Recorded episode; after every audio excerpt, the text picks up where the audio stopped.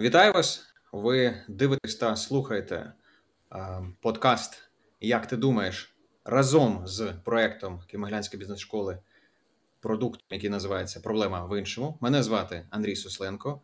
Наш гість сьогодні Дмитро Чернов, засновник SEO Ardis Group. Дмитре, вітаю вас! Вітаю, Андрій. Вітаю. Кимоглянська бізнес-школа запускає серію ось таких подкастів, які ми назвали Проблему в іншому з випускниками Кимоглянської бізнес-школи. Будемо говорити про те, як зараз, під час війни, ви вам вдається справлятися з викликами, що вам цьому допомагає. Ну і звичайно, звідси ми хочемо, щоб народилася певна кількість інсайтів, яка буде корисна для наших слухачів. Те, як ви відреагували як компанія, як бізнес, як система схоже на те, як ви планували, коли робили бізнес континюіті план. Ви знаєте, ми план... ну, знаєте, як може більшість людей, е, коли там півроку на протязі півроку казали війна, війна, війна, війна. Е, воно там хвилями то находило, нахлинуло, типа. Так, що це треба щось робити, треба щось якось е, е, вирішувати, робити план А, план Б, план С. Е, ми там е, з нашим керівником служби безпеки робили там зустрічі з е, співробітниками і старалися наполягали десь попередити, десь, скажімо так, ну не налякати, а щоб люди відчули цю цю відповідальність, цю небезпеку, яка є. Ось і просто дуже допомогло, на мій погляд, те, що був цей ковід mm-hmm. з точки зору, що вже ми якось звикли працювати офлайн, і, е, звісно, були певні там певно пророблена робота нашого it департаментом з точки зору там цих речей, щоб всі були максимально там були ноутбуки чи якісь е, інші речі, щоб люди могли доєднатися і працювати онлайн. Тобто, ви були е, завдяки ковіду, в тому числі, я це чую зараз регулярно від бізнесменів, а також тому, що ви пропрацьовували сценарії, були достатньо підготовлені. А якщо я вас попрошу дати оцінку від 1 до 10? Я думаю, що десь 5. Тому що, десь 5. Е, на мій погляд, ми не не встигли допрацювати логістику, щоб у нас були запасні е, варіанти, як працювати людям е, з точки зору. Ну ніхто не думав, що там що треба буде вивозити машини, вивозити продукцію, таке інше. Там коли наш склад розбомбили, там наші хлопці вивозили під буквально під залпами снарядів е, евакуювали наш транспорт, логістику. Завдяки їм зараз працюємо, розвозимо продукцію по всій Україні, і це нам дозволило не зупинитись. Про якусь надзвичайну сміливість ваші 100%, 100%, 100%. Я навіть знаю там наш керівник транспортного відділу. Це Сергій Смірнов. Привіт. Він у нас просто крутий. І Ігор Матвєєв, його керівник теж. А як ви можете пояснити таку жартовність і таку сміливість? Ну, Мені дуже важко це пояснити, тому що ну сказати, що ми е, після того, як навчався в, е, в Києво-Могилянській бізнес-школі, чи після того, знаєте, там почали транс е, працювати над трансформацією, над створенням командою, е, і в нас багато там і ресурсів входило на певні такі е, речі е, і фокус на те, щоб люди, які в нас працюють, відчули себе не просто якимось гвинтиком механізму, а щоб вони відчували себе частиною команди, яка відчуває, що впливає на результат. І мені здається, що ця ці речі, які ми там 4 роки поспіль е, робили, вони от такі кризові часи дали собі далися навзнаки. І до речі, ще хотів додати, що це не тільки логістика, а ще наше виробництво молочне, коли корови ж не не зупиняється в виробці молока, і там наше виробництво теж до речі, всі виходили на е, на роботу і переробляли молоко. Клієнтів всі зупинилися, і ми там відвантажували цю продукцію. Там безкоштовно нам давали молоко безкоштовно ми його переробляли і безкоштовно відвантажували там на ті потреби там армії, ТРО чи там які були у нас запити. Ми те робили. Останні декілька років ви як бізнес і ви як власник бізнесу багато інвестували в те, щоб ваша команда відчувала командність і розуміння, заради чого все. А коли ви зрозуміли, що це необхідно робити, в який момент вашої кар'єри стало ясно, що без цього ваша система не рухається? Ну, скоріш за все, е, може інтуїтивно я розумів це раніше, але е, осознаність прийшла тоді, коли я закінчив Києво-Могилянську бізнес-школу. Тобто, коли там ми робили стратегічні сесії, коли ми е, робили вибір і працювали над візією, коли ми думали над нашими цінностями корпоративними. До речі, у нас, якщо вони їх три, і це командність, е, довіра та сирне ДНК. І тому ми кажемо, що одна з як якщо це це цінність командна, то потрібно над цим працювати, і ми працюємо, тобто не зупиняємось. Я зараз оцінюю всі ті речі, які відбувалися на протязі цих трьох місяців, і те, що е, знаєте, це як для мене як майже рік чи два проминуло, і як проявляється ну це максимально критична ситуація. Я впевнений на на 200%, Якщо цих не було 4 років, коли ми змінювали команду, коли ми е, шукали себе, коли ми працювали над тим, щоб люди відчули впевненість в собі, е, не тільки команда топ-менеджерів, а щоб максимально всі е, співробітники були залучені в роботу, то не було б того ефекту, яким ми зараз і. Знаєте, так е, розбіглися кожен по своїх норках, і і все закінчилось. В чому різниця вашої стійкості зараз з, наприклад, початком війни 2014 року і тим, що з вами тоді було, як ви тоді переживали це? Ну скажу так: в 2014 році, коли прийшла війна, і всі я теж е, трохи був розгублений, тому що ну і там десь е, якийсь час я ходив і не розумів, що треба робити: продавати бізнес чи закривати бізнес і таке інше. Ми там е, якраз в цей час розходились з партнером. Дуже багато знаєте, вскрилося питань. А ось але. В якийсь час я зрозумів, що ну і люди ж навколо мене все це відчували. І я бачив, що вони такі понурі і Теж ну кожен е, в своїй сім'ї обговорює ці питання, що робити. Там війна на сході, і до речі, там Крим забрали, ніхто не не знав, що робити. Ось і якийсь е, час я для себе прийняв рішення, що ну будь-що буде, треба працювати. А сам ті часи я десь якось, може, в 15-му році я відчув, що мені чогось не вистачає, е, і не вистачає з кимось поділитися певними там переживаннями, не е, обговорити ті чи інші питання, тому що ну, закриті системи, люди не дуже відкриті, таке інше. І тому я для себе вибрав шлях піти навчатися в Києво-Могилянську бізнес-школу. І там же, коли я зустрів в нашої е, президентської PMBA 14 е, однодумців, там вже,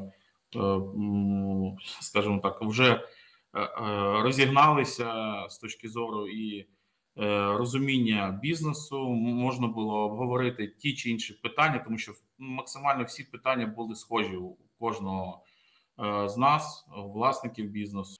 Ви зараз пояснили природу вашої стійкості і як вона від кризи до кризи формувалася і що на неї впливало. А ваш бізнес і його стійкість ми побачили елемент культуру елемент цей він, бачите, допоміг вам і допомагає зараз. Угу. А як ви, як бізнес, реагуєте на кризу з 14, можливо, навіть з сьогоденням? Певною мірою ми займаємося імпортом сирів, так е, і молочної продукції, там йогуртів та десертів. Е, і е, ще з з 2004 року у нас вже вибудувався певний алгоритм, як нам працювати зі змінами курсу, зі змінами контексту, там в який ми попадаємо. Я вже там, коли спілкуюся з нашими там партнерами, я вже кажу: ну тепер тільки Марс атакує, і ми вже все там пройшли. Ось як оптимізувати там витрати, як виходити, е, спілкуватися з співробітниками, е,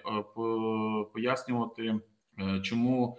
Там ми зменшуємо певно там на певний час заробітну плату і таке інше. Тобто, вже ці ці певні алгоритми вони вже е, набуті нашою командою. Ми вже знаємо, як з цим працювати.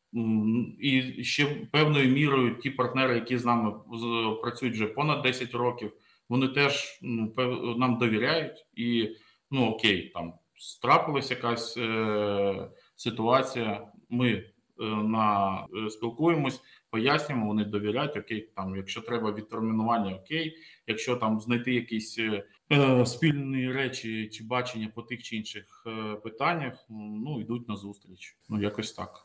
Тут хочу запитати про ваших партнерів іноземних. Яку реакцію на початок повномасштабної війни ви отримали? Чи хотіли розривати з вами контракти? Як ви з цим впорались? Як ви мислили під під час цього? Ви знаєте, як на диво, ніхто з нами контракти не хотів розривати. Там може була там найменша участь, е, там людська, скажімо, скажімо так, але зателефонували мені багато партнерів, з якими вже ми навіть не працювали, і запитували, як моя сім'я, чи в безпеці ми, чи е, потрібна якась допомога, і там багато багато слів. І знаєте, ну це було дуже зворушливо, і іноді там сидиш там. Е, знаєте, коли ж я думаю, що всі потрапляли в такі ситуації, що там, типа, то взльот, то падіння, скажімо так. Звичайно. І, типа, сидиш, читаєш якесь повідомлення, сидиш, плачеш, і не знаєш, як відповісти. А, а І там багато е, таких речей, просто ну, які надихали і заставляли взяти себе в руки, в кулак і вперед працювати. А давайте приклади наведемо. Які речі можуть викликати розпач, а які речі можуть викликати реально надія є. Та ви знаєте, смс чи там якийсь лист там поштою. Там ми віримо в Україну, там слава Україні, такі там німці писали там і чи там що треба. Ну просто це просто неймовірно. І там багато надсилали нам і речі, подопомагали, і е, надсилали і там е, медичне, там всякі там не обладнання, ну такі турнікети, там ліки. Ну і звісно, сир, який ми теж завозили, там йогурти розповсюджували і таке інше. Тобто, ви знаєте, просто потім, коли ти там списуєшся, дякуєш, вони тобі дякують. І коротше, знаєте, так групова терапія. Так. Скажімо так. Ох, багато питань народилося зараз е, з цієї відповіді. Ем, піду напевно про те, як е, як ви як ви зараз допомагаєте військовим, як ви допомагали з самого початку, як взагалі з'явилося е, усвідомлення і розуміння. Ми маємо це робити, і як ви обрали, як саме перше питання, друге, як ви обрали кому саме, і третє питання: до якої межі ви готові допомагати?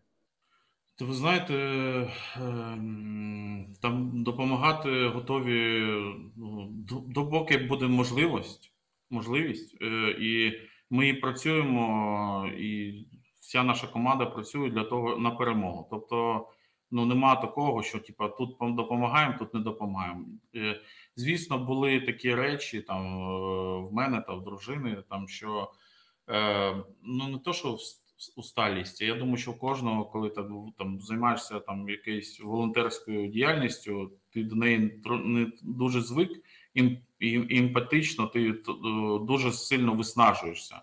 Ось і тому треба ну іноді ставити на певну паузу, там десь набратися сили, енергії, щоб відновити. Е, свої е, самопочуття і потім далі продовжувати. Скільки людей було в команді на прихід на 24 лютого, і скільки зараз? Ну, у нас е, десь е, разом з виробництвом біля 250 співробітників. Самі звільнились у нас ну по тим чи іншим причинам десь п'ятеро людей. Восьмеро пішли в армію, і десь поки що в тимчасовій відпустці у нас знаходиться десь біля 19 людей всі вже, а вся решта вже повернулися на роботу і плюс-мінус вже відновлюємо довоєнні заробітні плати. З моменту початку війни і до сьогодні на що схожа комунікація лідера ваша з бізнесом, з вашою командою? Коли у нас почалася війна, ми е, ну, ми робили з командою загал, загальний зум е, кожен день по два рази.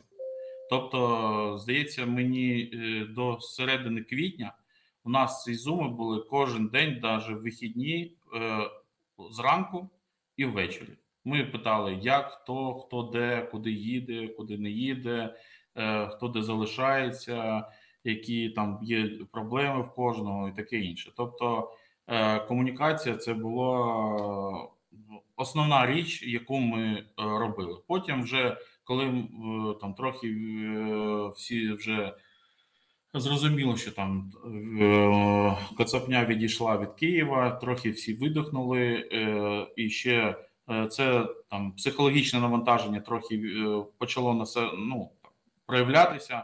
Ми зробили там менше зустрічей, ми зробили тільки ранішні, а потім зараз ми дійшли вже. Робимо понеділок, середа, п'ятниця, зум з усією командою зранку, щоб всі один одного побачили.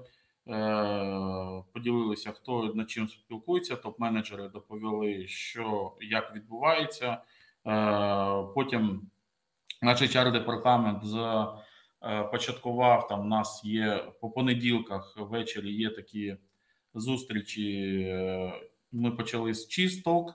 Ну тобто, моя дружина, як сирний експерт, вона вела там ділилися певними експертними знаннями, тому що там ми е, там відвідували певні там виставки і таке інше. Тому там і з досвіду свого вона там розповідала якісь речі.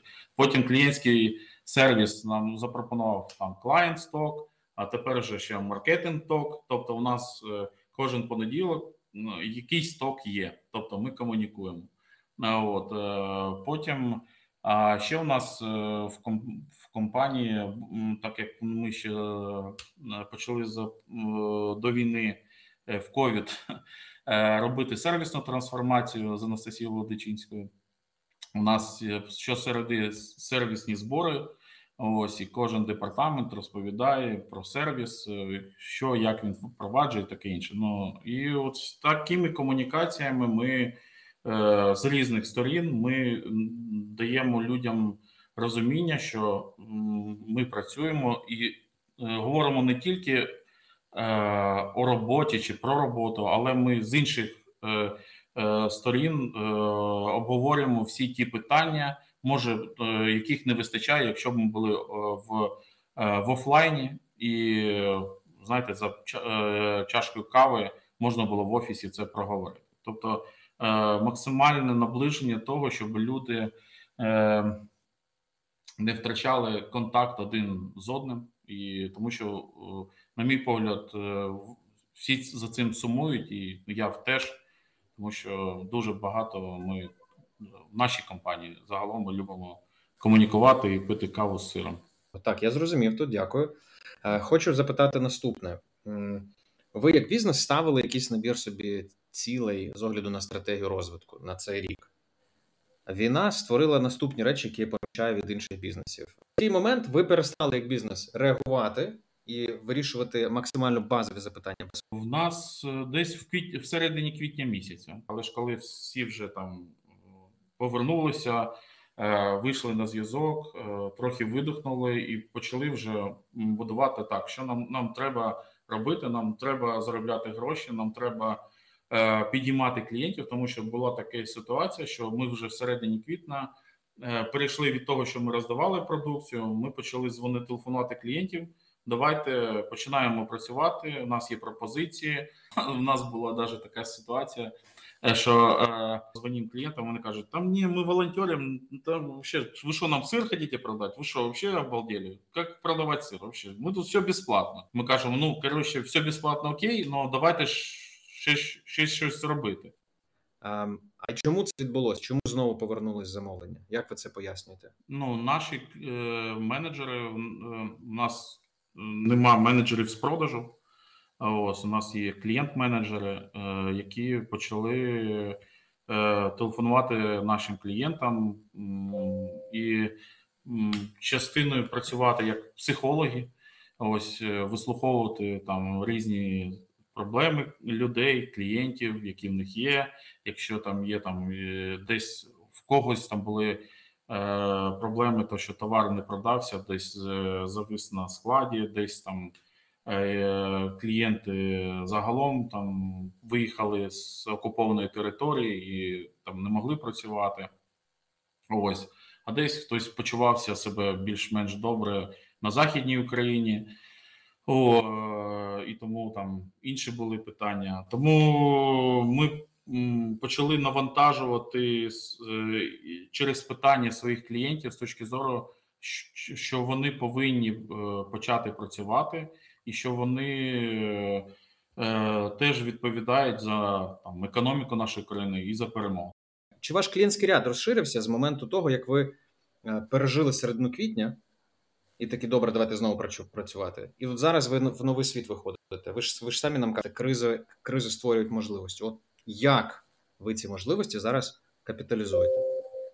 Ці можливості ми капіталізуємо з точки зору е, е, зміни потреб клієнтів, тобто з точки зору того, а які нові потреби виникли е, в зв'язку з цією війною у наших клієнтів у людей зараз фокус трохи здвинувся на більш дешеві продукти, дешеві там сири і таке інше, і а може і е, певні вподобання теж е, змінилися. І ми це зараз досліджуємо. І з цього точки з цієї точки зору дивимося, а які е, продукти були б цікаві зараз на ринку, які ми випускаємо, могли б випускати, і які ми могли б імпортувати з Європейського Союзу. Ось з точки зору B2C клієнтів, які ви кажете, у нас дійсно Е, більшість клієнтів це бізнес, але е, у нас є е, і був запущений до війни інтернет-магазин наш, і ми зараз працюємо над тим, як нам змінити підходи з співпраці з клієнтами, такими не бізнесовими, такі ну простими клієнтами, ось які хочуть купити той чи інший сир. І Це наше завдання, як бути стати цікавим для цих клієнтів. Ось е, і що ми можемо зробити, щоб, наприклад, е, клієнт е, звертався не на розетку за нашим сиром, наприклад, а до нас. Тут хочеться запитати: а дослідження? Ви кажете, ми робимо дослідження, щоб зрозуміти, як моє споживання змінилося там в яку сторону. А ви завдяки чому їх робите? І хто допомагає це робити? Це ваші B2B партнери, які це роблять для вас? Ну, у нас є команда маркетингу, е, на мій погляд, дуже потужна е, із е, там нашим керівником цього департаменту, який дуже любить аналітику. Ось і вони вивчають певні потреби, які вони отримують через клієнтський сервіс. Тобто, ми накопичуємо певні запити від клієнтів. І ще ж кажу, що дуже важлива комунікація. У нас е, ми відбудовували і відбудовуємо нову структуру, де у нас є клієнтський сервіс, е, команда, яка працює з клієнтами, яка е, будує певні сервіси для клієнтів, і є і вони сфокусовані на клієнтів. Є департамент маркетингу, який працює над продуктом. Тобто це дві фокусні команди, які працюють і думають над тим. Е, як клієнту зробити максимальний сервіс, щоб йому було до, добре з нами працювати. А як е, е, а інша команда працює над тим, який продукт може бути цікавим для клієнта. Тобто це філософія, яку ми взяли з Києво-Могилянської бізнес-школи. Це продукт для нашої компанії. Це є товар плюс сервіс, і це на загальному рівні це продукт і ці дві команди працюють над створенням тих продуктів. Я зрозумів. Ось і до речі, ще і одна річ, яка нам теж допомагає, це дослідження, які робить наш сирний експерт Оксана Чорнова. Це е, вона досліджує певні компанії чи ринки, які були е, як працювали на період е, там Другої світової війни чи Першої світової війни як компанії в Америці працювали, що вони які б вони продукти створювали, і ми о, це дуже цікаво. Да, да, да. І там, до речі, там на Фейсбуці чи в Інстаграмі вона викладувала це. Ці дослідження, ці історії цих компаній, і ми зараз аналізуємо цей досвід і хочемо теж його впровадити.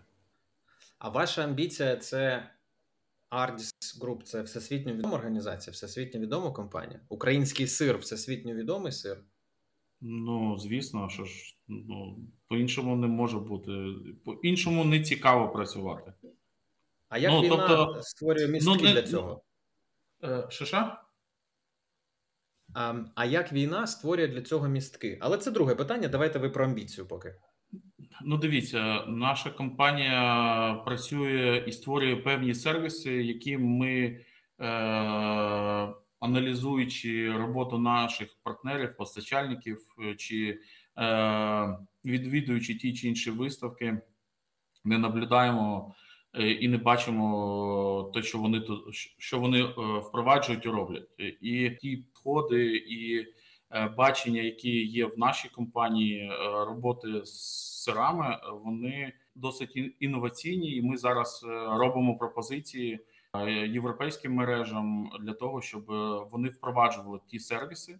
Які ми розробили вже в Україні, і вже у нас був досвід впровадження цих сервісів в українських мережах, і в і вже до речі, ну такий з інсайдів, наприклад, компанія Шан, з якою ми ми працюємо, яка там і навчалися, і співробітники цієї компанії у нас, і ми робили певні е, сервіси по чіскастомайзингу і таке інше. Вони зараз повертаються к нам до запитом. Давайте далі будемо продовжувати поліпшувати сервіси нашої компанії, і таке інше. Тобто, ну трохи повертаються до запитів не просто щоб купляти продукцію, а ще і робити ті сервіси для клієнтів. Це була перша частина. Тоді друга, якщо амбіція така, і вона тільки вона вам цікава, тому що нафіга менше.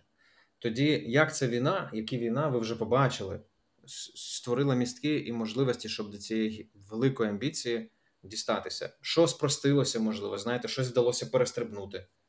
Ну, ви знаєте, може ем, трохи е, підштовхнула нас. Е, Е, е, і додала сміливості е, виходити на європейський євро, на ринок Європейського союзу, тому що я завжди кажу, коли ми спілкуємося там в команді, я кажу, що у нас немає там, типу, Європа і Україна. Є Європейський Союз і Україна, а Європа, Україна і Україна це і є Європа. Ось і може більше Європа ніж Європейський Союз.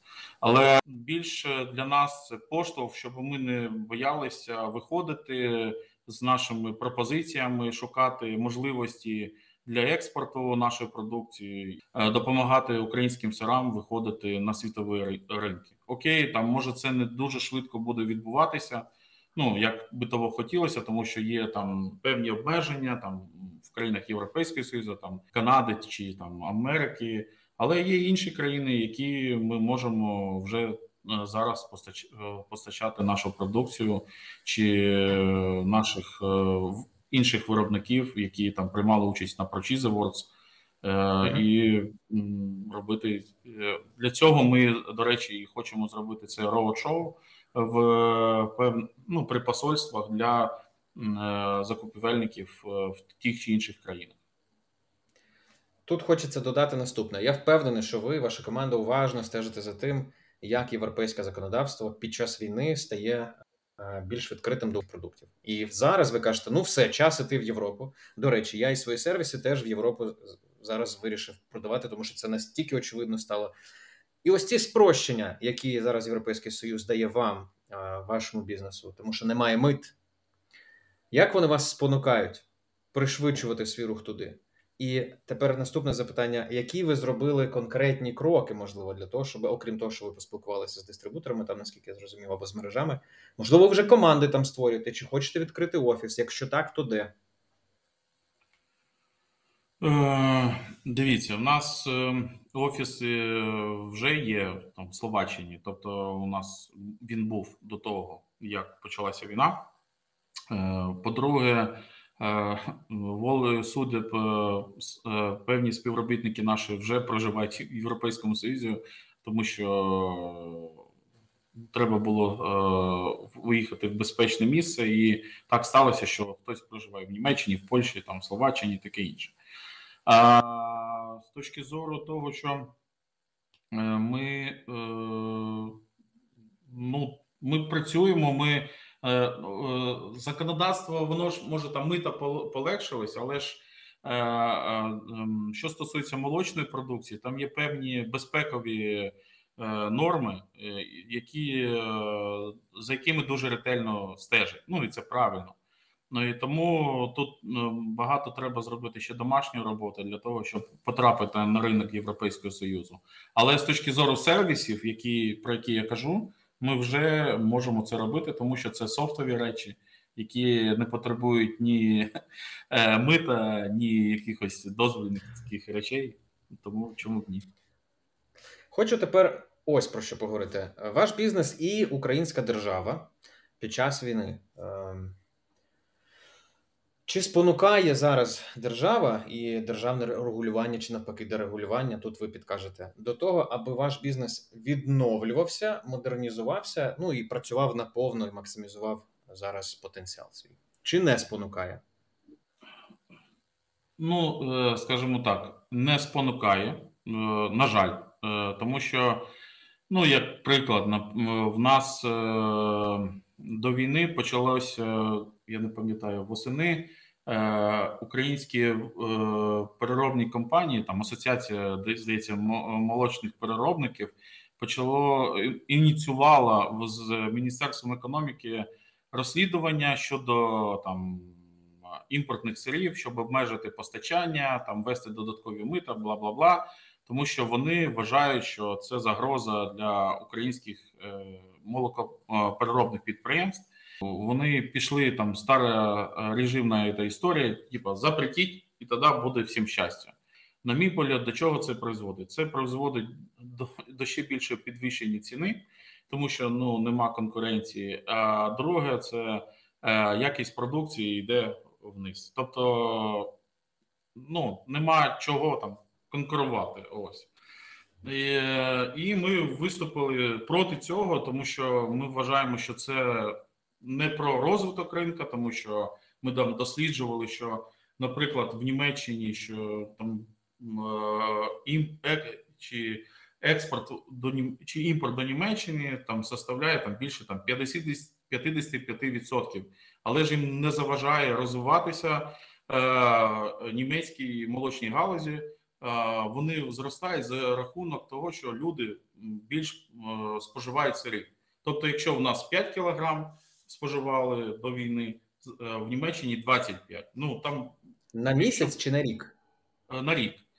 Там, ну якщо ми кажемо про зростання ринку, ну там ще пахати і пахати. Тобто, ну просто роби продукт, який цікавий ринку.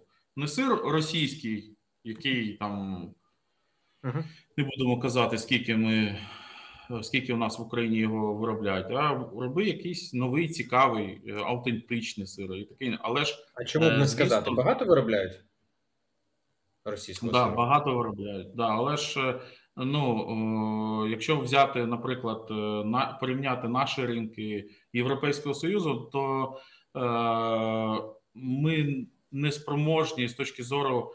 Е, цих сирів, які в нас є, бути конкурентними, тому що ну окей, є там які біржові сири, там Медам, Гауда, Маздам, але в нас їх е, виробляється дуже обмаль. У нас більш виробляється там традиційно, там голландський, буковінський, ну там український і таке інше. Ось, а це для себе для е, на це треба гроші. Звісно, треба аналізувати, е, трансформувати виробництво, виробляти нову продукцію і таке інше, але не шукають е, виробники великі шляхів для того, щоб об'єднуватись не в популістські якісь об'єднання і працювати з точки зору ще там розуміння, там як вони працювали з Росією, коли всі були щасливі, що 70-80% вони там експортували в Росію. Да? Але за ці 8 років, там 10 років, скільки там це сирні молочні війни були.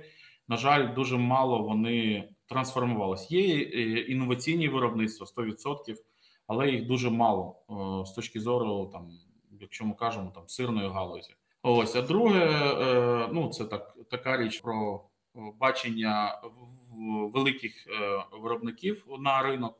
А друга річ, ну це дійсно, що нема зараз кредитів для того, щоб ну тому, що підняли цю ставку відсоткову і.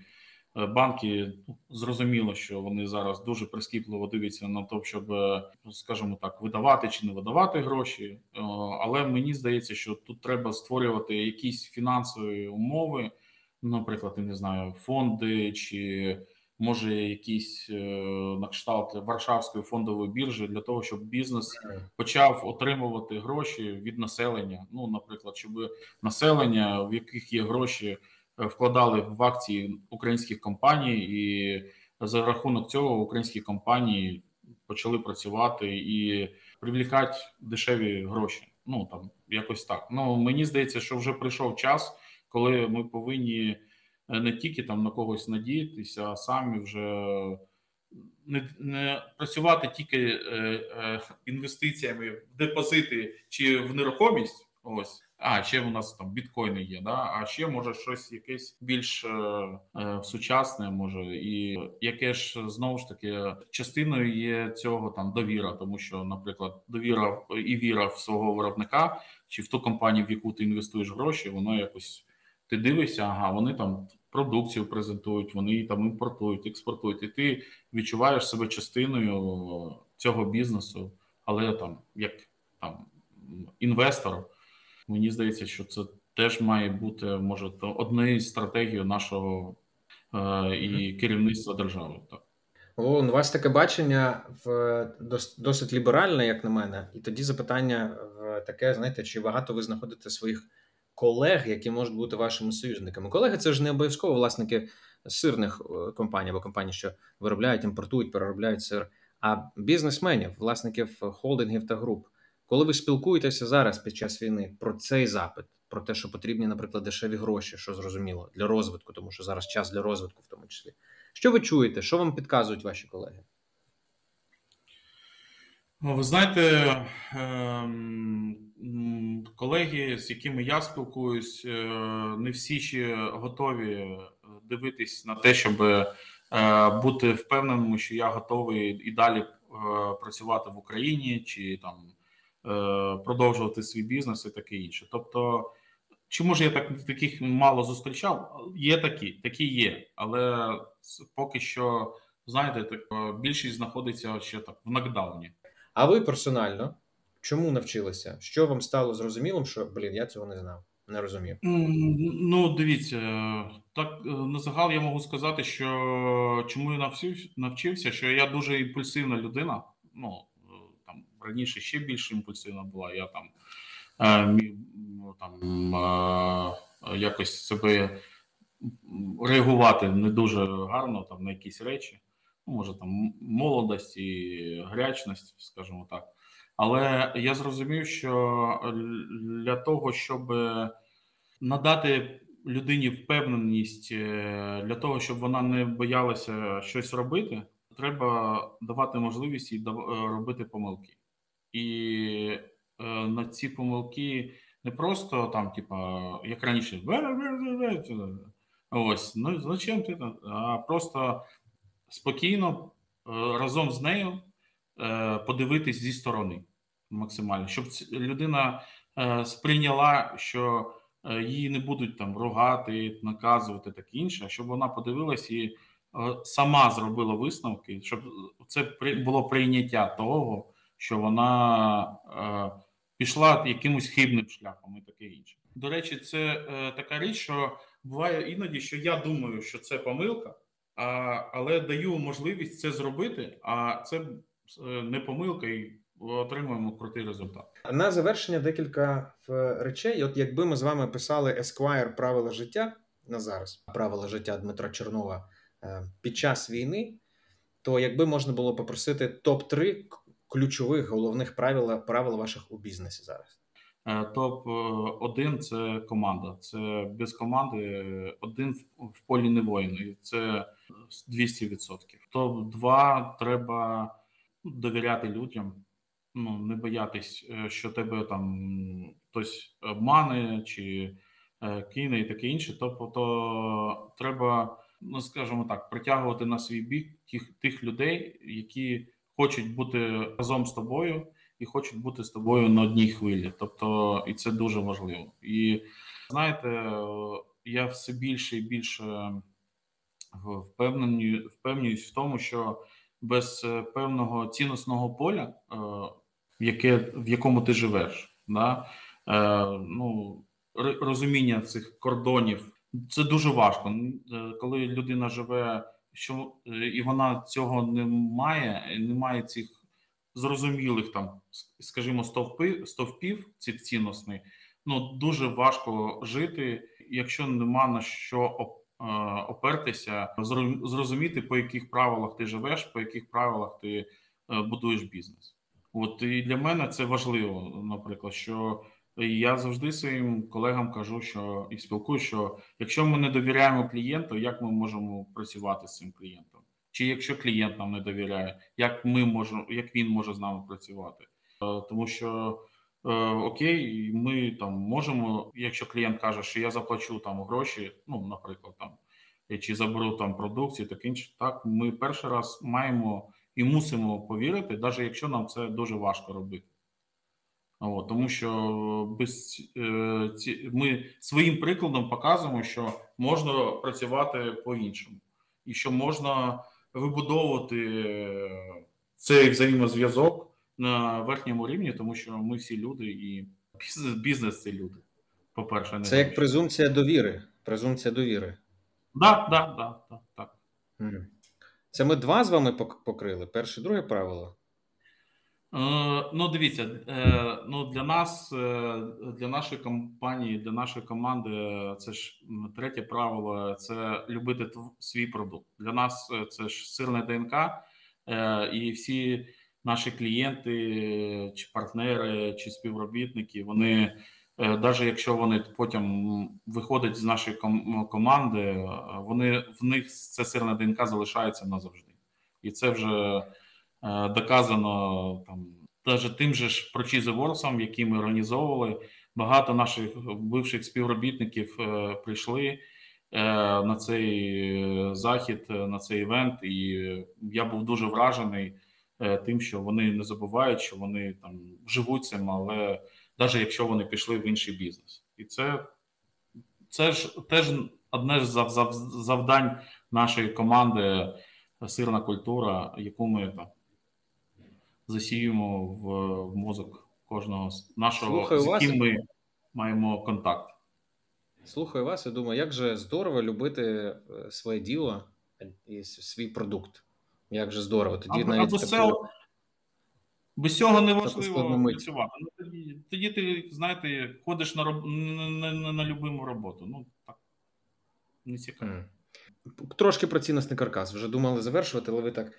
Що, Що ви думаєте? Що, як ви думаєте, Дмитре, формує ціннісний каркас? І як він може змінюватися завдяки чому?